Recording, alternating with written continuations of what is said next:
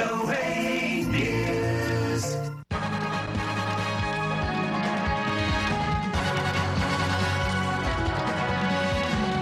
ครับคุณผู้ฟัง Voice of America ภาคภาษาไทยเสนอรายงานข่าวสดสายตรงจาก VOA ภาคภาษาไทยนะครับ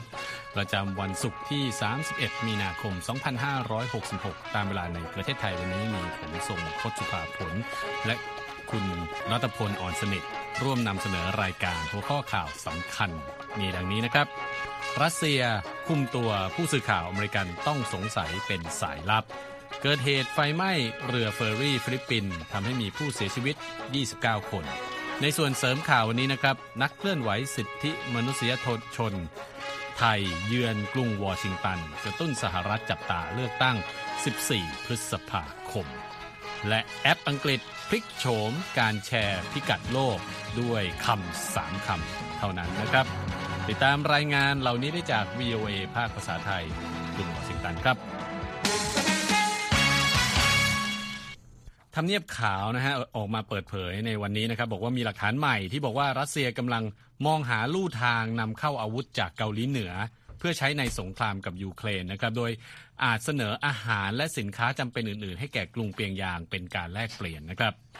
จอห์นเคอร์บี้โฆษกสภาความมั่นคงแห่งชาติของทำเนียบขาวกล่าวว่าภายใต้ข้อเสนอที่ว่านี้นะครับรัสเซียจะได้รับอาวุธและกระสุนมากกว่า 20 ชนิดจากกรุงเปียงยาง และ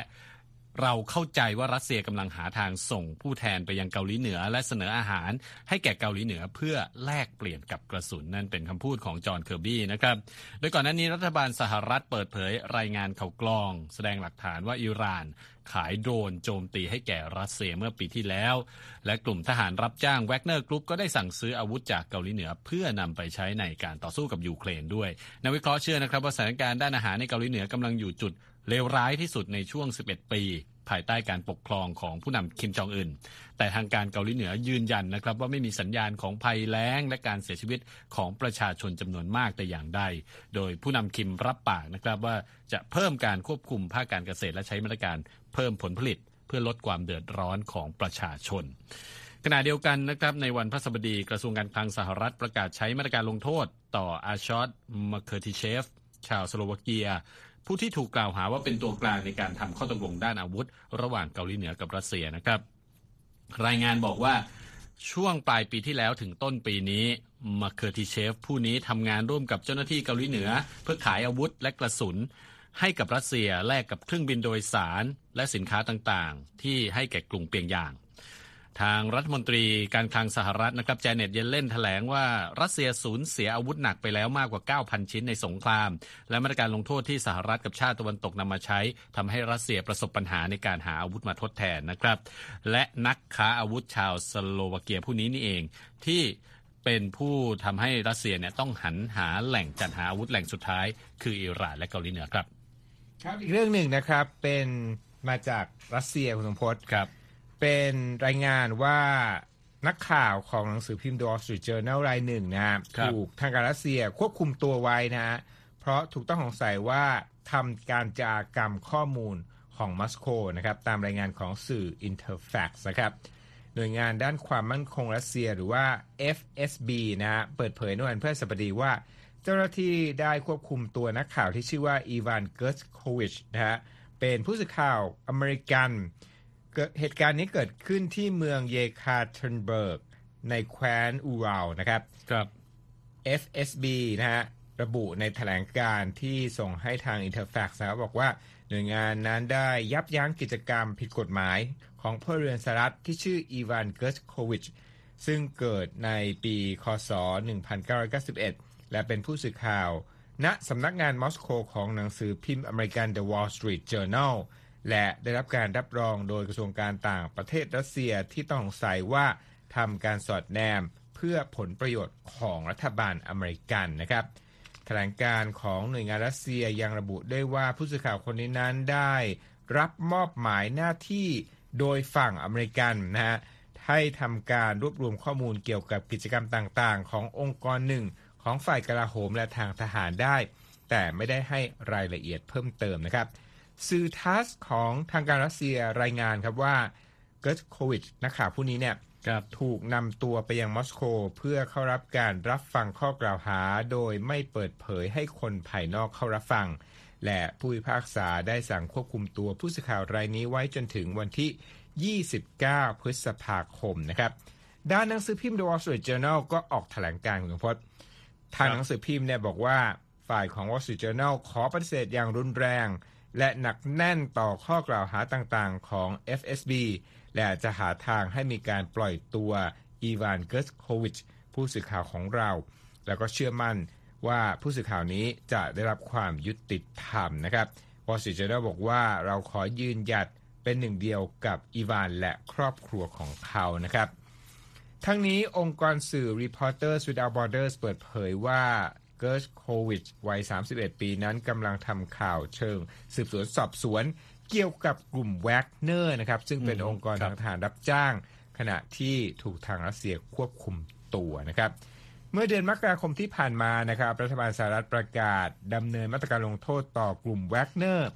ซึ่งช่วยรัสเซียทำการรบในยูเครนอยู่หลังจากที่ทำเนียบขาวเปิดเผยเมื่อปลายปีที่แล้วว่า องค์กรแห่งนี้ ส่งนักรบราว 50,000 คนเข้าไปในยูเครน โดยส่วนใหญ่เป็นนักโทษชาวรัสเซียครับ ครับ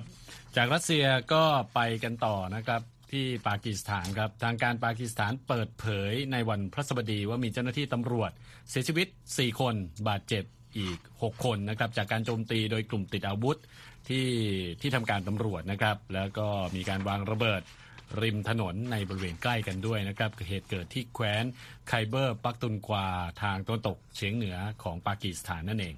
กลุ่มตาลิบันปากีสถานที่รู้จักกันในชื่อกลุ่มเทริกอีตาลิบันปากีสถาน หรือ TTP ออกมาแสดงตัวว่าเป็นผู้รับผิดชอบต่อเหตุการณ์ก่อความไม่สงบครั้งนี้นะครับ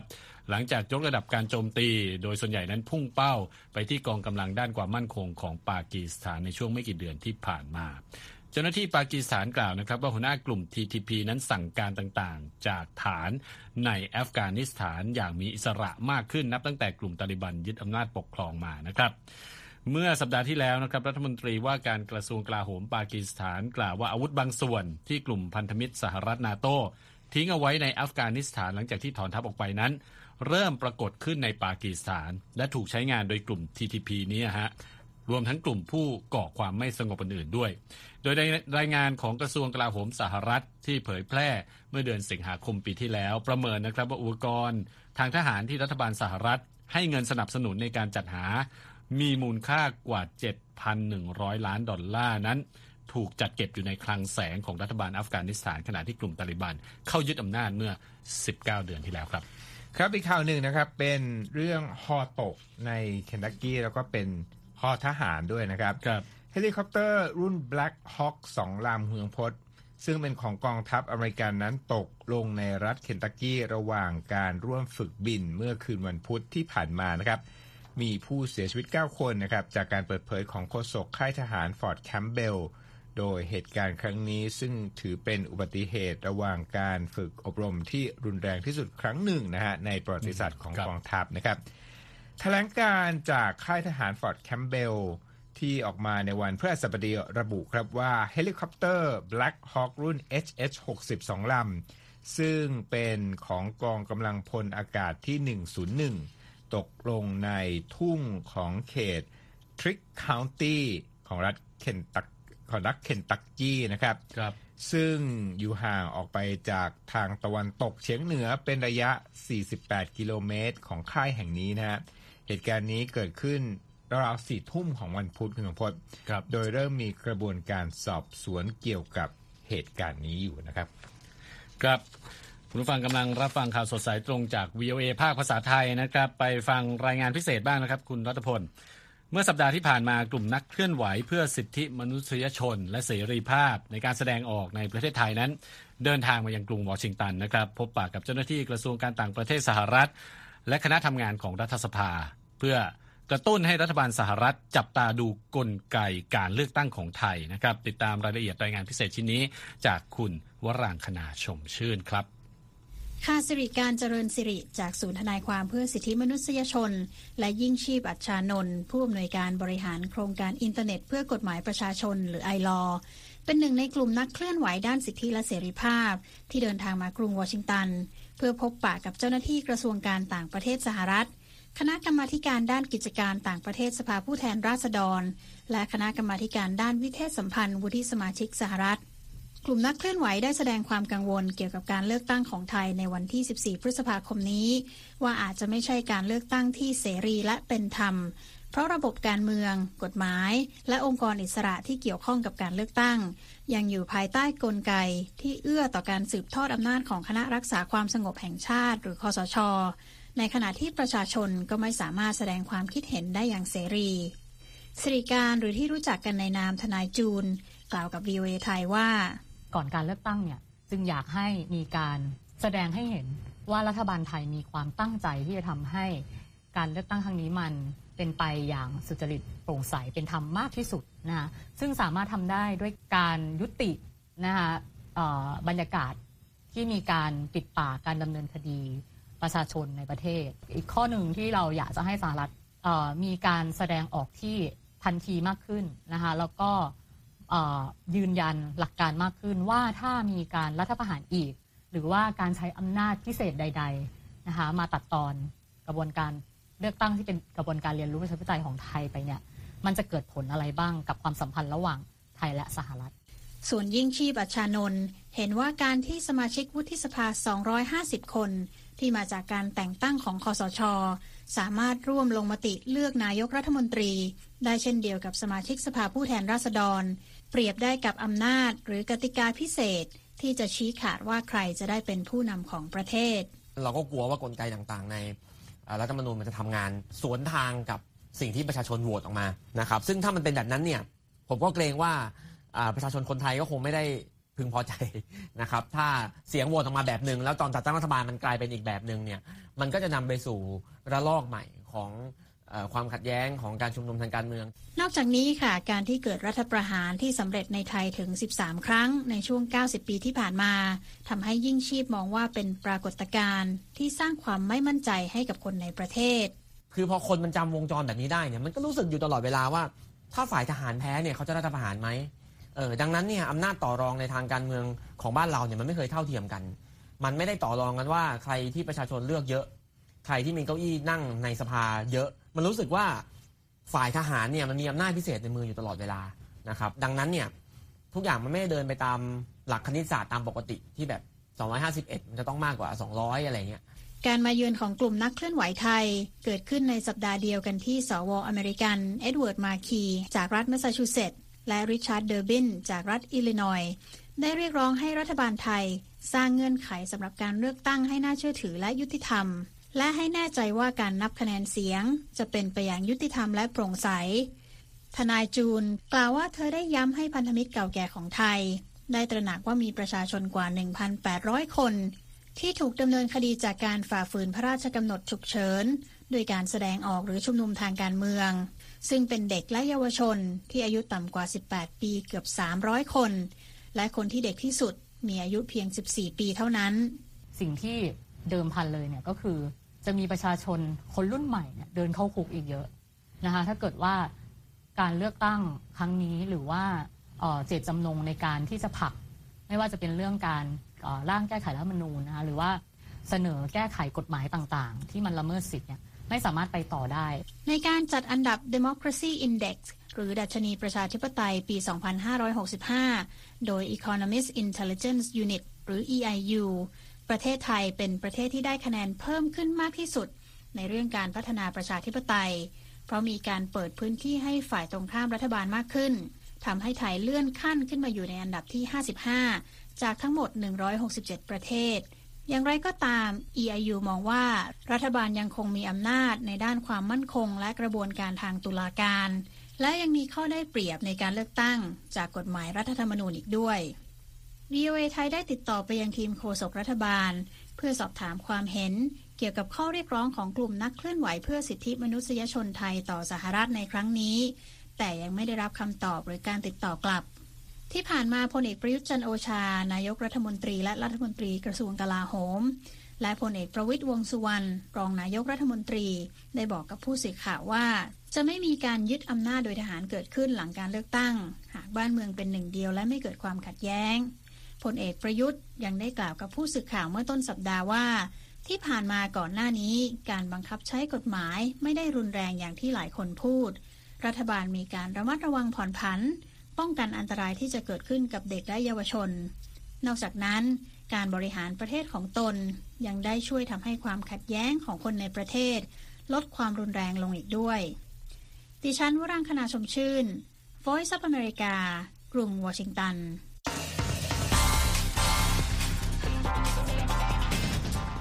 อบคุณครับคุณวรางคณาครับคุณผู้ฟังกำลังรับฟังข่าวสดสายตรงจาก VOA ภาคภาษาไทย กรุงวอชิงตันนะครับติดตามรายงานในวันนี้ได้ทางเว็บไซต์ voa thai com นะครับรวมทั้งแพลตฟอร์มสื่อสังคมออนไลน์ต่างๆของเรานะครับ Facebook Twitter YouTube Instagram แล้วก็รับฟังเราได้ทาง Spotify ด้วยครับ ฟังข่าวเศรษฐกิจบ้างนะครับ กระทรวงพาณิชย์สหรัฐปรับลดตัวเลข GDP ประจำไตรมาสที่ 4 ของปีที่แล้วนะครับ ลงจาก 2.7%เป็น 2.6%นะครับ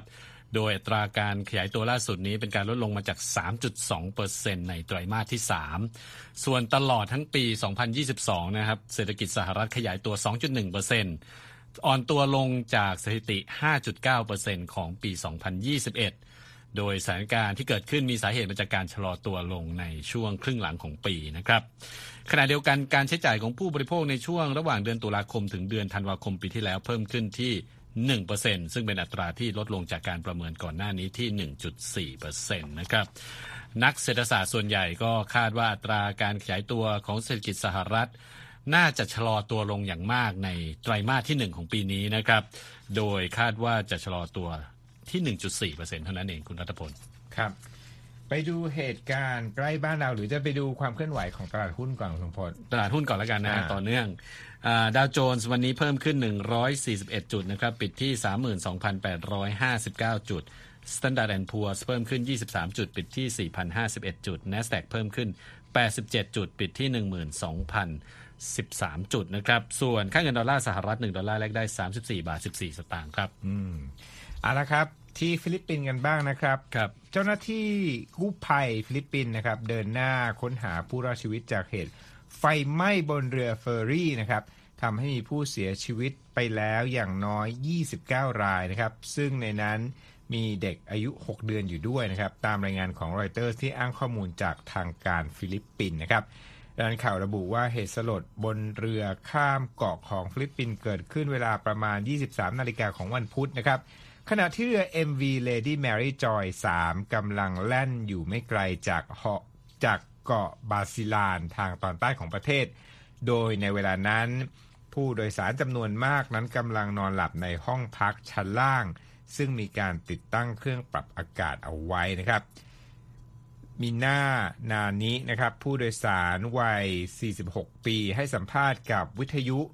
DZRH ของฟิลิปปินส์นะครับว่าขณะเกิดเหตุนั้นตนเองกำลังหลับอยู่ และสะดุ้งตื่นขึ้นมาและพบว่ามีควันเต็มห้อง แต่ก็หนีรอดชีวิตมาได้หลังจากที่กระโดดออกจากเรือ และใช้อุปกรณ์ช่วยลอยน้ำนะครับของผู้โดยสาร เมื่อเดือนพฤษภาคมปีที่แล้วเองนะครับ คุณสมพศครับเกิดเหตุไฟไหม้เรือเฟอร์รี่ลำหนึ่งที่บรรทุกผู้โดยสาร 134 คน ในครั้งนั้นมีผู้เสียชีวิตอย่างน้อย 7 คนนะครับครับก็เป็นเหตุการณ์ที่โศกสลดนะครับใช่จากครับฟิลิปปินส์ครับ ไปต่อที่อินโดนีเซียนะครับสมาพันธ์ฟุตบอลโลกหรือฟีฟ่าก็ถอดอินโดนีเซียออกจากการเป็นเจ้าภาพฟุตบอลโลก อายุต่ำกว่า 20 ปีหรือ U20 ไปแล้วนะครับ ซึ่งจะแข่งกันในอีกไม่ถึง 2 เดือนนี่เองคุณรัตพลก็คือ 20 พฤษภาคมถึง 11 มิถุนายน โดยทางฟีฟ่าเนี่ย ไม่ได้ระบุสาเหตุของการถอดอินโดนีเซียนะครับ บอกแค่ว่าเนื่องจากสถานการณ์ที่เกิดขึ้นจึงขอถอดอินโดนีเซียจากการเป็นเจ้าภาพ แต่ไม่ได้บอกว่าสถานการณ์คืออะไรนะครับ ถึงกันนั้นแถลงการของฟีฟ่ายังได้พาดพิงถึงโศกนาฏกรรมเมื่อเดือนตุลาคมปีที่แล้วนะครับจำจำกันได้นะฮะเกิดเหตุจลาจลในสนามฟุตบอลที่จังหวัดชวาตะวันออกทำให้มีผู้เสียชีวิต 125 คนในครั้งนั้นนะครับ โดยอีกประเด็นหนึ่งก็คือเรื่องของการที่อินโดนีเซียออกมาคัดค้านที่จะให้อิสราเอลเนี่ยเข้าร่วมในการแข่งขันฟุตบอลโลกอยู่ 20 ครั้งนี้นะฮะ ดังนั้นเนี่ยทางฟีฟ่าก็อาจจะเป็นอีกเหตุผลหนึ่งก็เป็นได้ที่ทำให้อ่าตัดสินใจถอดอินโดนีเซียจากการเป็นเจ้าภาพ แต่ยังไม่ได้ประกาศนะครับว่าใครที่เป็นจะเป็นเจ้าภาพรายต่อไปนะครับ ส่งท้ายกันวันนี้ครับคุณรัตพล คุณรัตพลน่าจะเป็นคนหนึ่งที่มีปัญหาเรื่องการแชร์ location ไป แต่ก็อาจจะคนที่ได้รับแชร์ก็อาจจะยังไปหลงทางนะครับทำไมตอนนี้ต้องเป็นผมอะครับคุณรัตพลเนี่ยนั่งอยู่ใกล้ผม ทีนี้บริษัทบริษัทอังกฤษเนี่ยเขาเลยพัฒนาแอปพลิเคชันช่วยแชร์ GPS แบบง่ายๆ โดยใช้แค่ 3คำเท่านั้นเรียกว่าขอ 3คำก็จะช่วยแชร์ได้ ใช้งานได้ถึง 50 ภาษาทั่วโลกด้วยนะครับ คุณคมสันศรีธนวิบุญชัยนำรายงานเรื่องนี้มาเสนอส่งท้ายครับ ครับ GPS หรือที่ย่อมาจาก Global Positioning System คือระบบการหาตำแหน่งทั่วโลกที่ถูกนำมาใช้ เพื่อระบุตำแหน่งที่แม่นยำบนผืนโลก แต่เทคโนโลยีนี้อาจจะเป็นเรื่องยากสำหรับผู้คนทั่วไปสำหรับการใช้งานในชีวิตประจำวัน ซึ่งมีบริษัทสัญชาติอังกฤษแห่งหนึ่ง ได้พัฒนาแอปที่ช่วยผู้ใช้งานสามารถแชร์พิกัด GPS ของตนเองได้ เพียงพูดคำง่ายๆ แค่3คำแอปพลิเคชันที่ชื่อว่า What Three Words ถูกสร้างขึ้นในปี 2013 โดยบริษัทในอังกฤษ แอปนี้มีความสามารถช่วยผู้ใช้งานสามารถแชร์ตำแหน่ง GPS ที่แม่นยำผ่าน3คำ อย่างเช่นชุดคำที่ว่า น้ำตาลครุขระ เก้าอี้สามคำนี้จะถูกโยงไปยังพิกัดตำแหน่งของเควินดาลี ผู้ช่วยผู้จัดการทั่วไปของสนามกีฬา Los Angeles Memorial Coliseum ซึ่งสนามกีฬาแห่งนี้ก็ช่วยผลักดันให้ผู้ที่อยู่ในสนาม รู้จักและใช้งานแอปนี้ เพื่อช่วยผู้คนให้หากันเจอง่ายขึ้น If you're out in our concourse or at a concession stand and you want to meet up outside the Coliseum, you can use that and you can, it's a real easy way to copy, paste, or, or send it, or even tell someone on the phone in what three words I'm at. ดาลีกล่าวว่าถ้าคุณอยู่ในบริเวณที่มีคนจำนวนมาก เดินไปตรงเคาน์เตอร์ขายของกินและเครื่องดื่ม หรือต้องการนัดไปเจอนอกสนาม คุณสามารถใช้งานแอปนี้ได้ วิธีใช้นั้นง่ายมาก ทั้งการคัดลอก จัดวางและส่งไปให้อีกฝ่าย หรือแม้กระทั่งบอกให้อีกคนรู้ว่าอยู่ตรงจุดไหนผ่านแอปนี้ เบื้องหลังของแอปพลิเคชัน What Three Words คือการแบ่งผืนโลกทั้งหมดออกเป็นจำนวน 57 ล้านล้านกล่อง และแต่ละกล่องจะมีขนาด 3 ตารางเมตร พร้อมด้วยระบบอัลกอริทึมทำหน้าที่กำหนดชุดคำผสม 3 คำที่จะไม่ซ้ำกัน และสามารถใช้งานได้ใน 50 ภาษา It's like a shortcut to a GPS coordinate. จิลสไลโจนส์หัวหน้าเจ้าหน้าที่ฝ่ายการตลาดของแอป What Three Words ให้สัมภาษณ์กับ VOA ว่ามันเหมือนกับเป็นทางลัดนำไปสู่พิกัดของ GPS ผู้ผลิตรถยนต์หลายรายนะครับกำลังติดตั้งแอป What Three Words ในรถยนต์รุ่นล่าสุด อีกทั้งหน่วยงานด้านความปลอดภัยสาธารณะ สื่อสารให้ประชาชนทั่วไป ใช้งานแอปนี้ในกรณีฉุกเฉิน ถึงแม้ว่าแอปดังกล่าวจะให้บริการแบบไม่คิดค่าใช้จ่าย แต่ก็มีบางคนแสดงความกังวลว่า บริษัทเอกชนที่ดำเนินการเพื่อผลกำไรกำลังให้บริการที่อาจจะขยายสถานะ ไปสู่บริการสาธารณะที่สำคัญอย่างรวดเร็ว The problem with what three words is making a mistake. It's not transparent what actually happens. If you literally add a letter S to the end of one of the words, you can end up as little as, I mean, 20 meters away. You could, could end up on the other side of the world. แอนดรูเทียนี่ ที่ปรึกษาด้านความปลอดภัยทางไซเบอร์ ให้ทัศนะนะครับว่า ปัญหาของแอป What Three Words คือการทำงานที่ผิดพลาด ไม่โปร่งใส และไม่สะท้อนในสิ่งที่เกิดขึ้นจริง เขายกตัวอย่างให้ฟังว่าหากคุณเติมตัวอักษร S ไปต่อท้ายคำใดคำหนึ่ง พิกัดที่คุณได้รับอาจจะอยู่ห่างออกไป 20 เมตร หรือหากโชคร้าย พิกัดที่คุณได้รับอาจจะอยู่ไกลไปถึงอีกซีกโลกหนึ่งบริษัทที่ดูแลแอปนี้นะครับกล่าวว่ากำลังทำงานเพื่อลดโอกาสที่จะเกิดข้อผิดพลาดจนให้เหลือน้อยที่สุด อย่างไรก็ดีบริษัทจำเป็นที่จะต้องดำเนินการภายใต้ระบบปิดที่เป็นกรรมสิทธิ์ เพื่อที่จะเรียกเก็บค่าใช้จ่ายจากธุรกิจต่างๆ และนำงบไปดำเนินงานเพื่อให้บริการ แม้ว่าแอปพลิเคชัน w h a t t r e e w o r d s ยังห่างไกลจากการถูกใช้งานในวงกว้าง แต่วันหนึ่งแอปนี้อาจจะมีบทบาท และเป็นวิธีที่ผู้คนทั่วโลก ใช้แจ้งคนอื่น ๆ ว่าพิกัดของพวกเขาอยู่ที่ไหน ผมคมสันสีธนวิบุญชัย VOA รายงาน ครับ และที่จบไปคือรายงานข่าวสดสายตรงจาก VOA ภาคภาษาไทยกรุงวอชิงตันวันนี้ ผมทรงพศภาผลและคุณรัฐพลอ่อนสนิทต้องลาไปก่อน สวัสดีครับ Voice of America, Washington.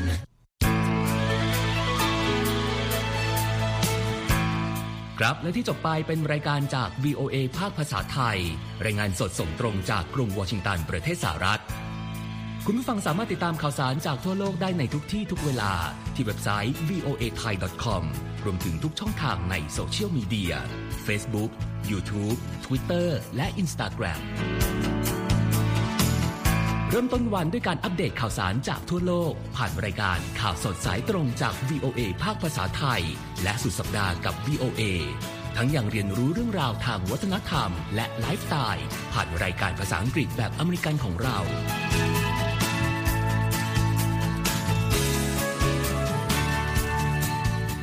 ติดตามความเคลื่อนไหวในประเทศสหรัฐ การเมืองอเมริกัน พร้อมเข้าใจที่มาที่ไปของเหตุการณ์สำคัญ รวมถึงข่าวต่างประเทศ จากแหล่งข่าวที่เชื่อถือได้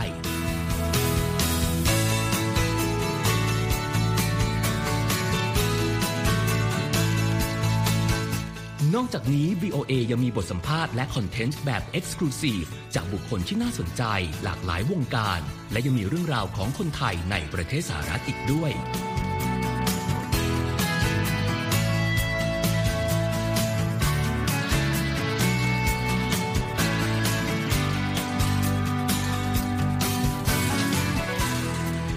คุณนะครับที่ให้ VOA ไทยเป็นส่วนหนึ่งในการติดตามข่าวสาร สาระและเกร็ดความรู้ของคุณ จากรายการต่างๆ ที่เรามุ่งมั่นนำเสนอ เพื่อความเที่ยงตรง ทันเหตุการณ์ และมีประโยชน์ในทุกๆวัน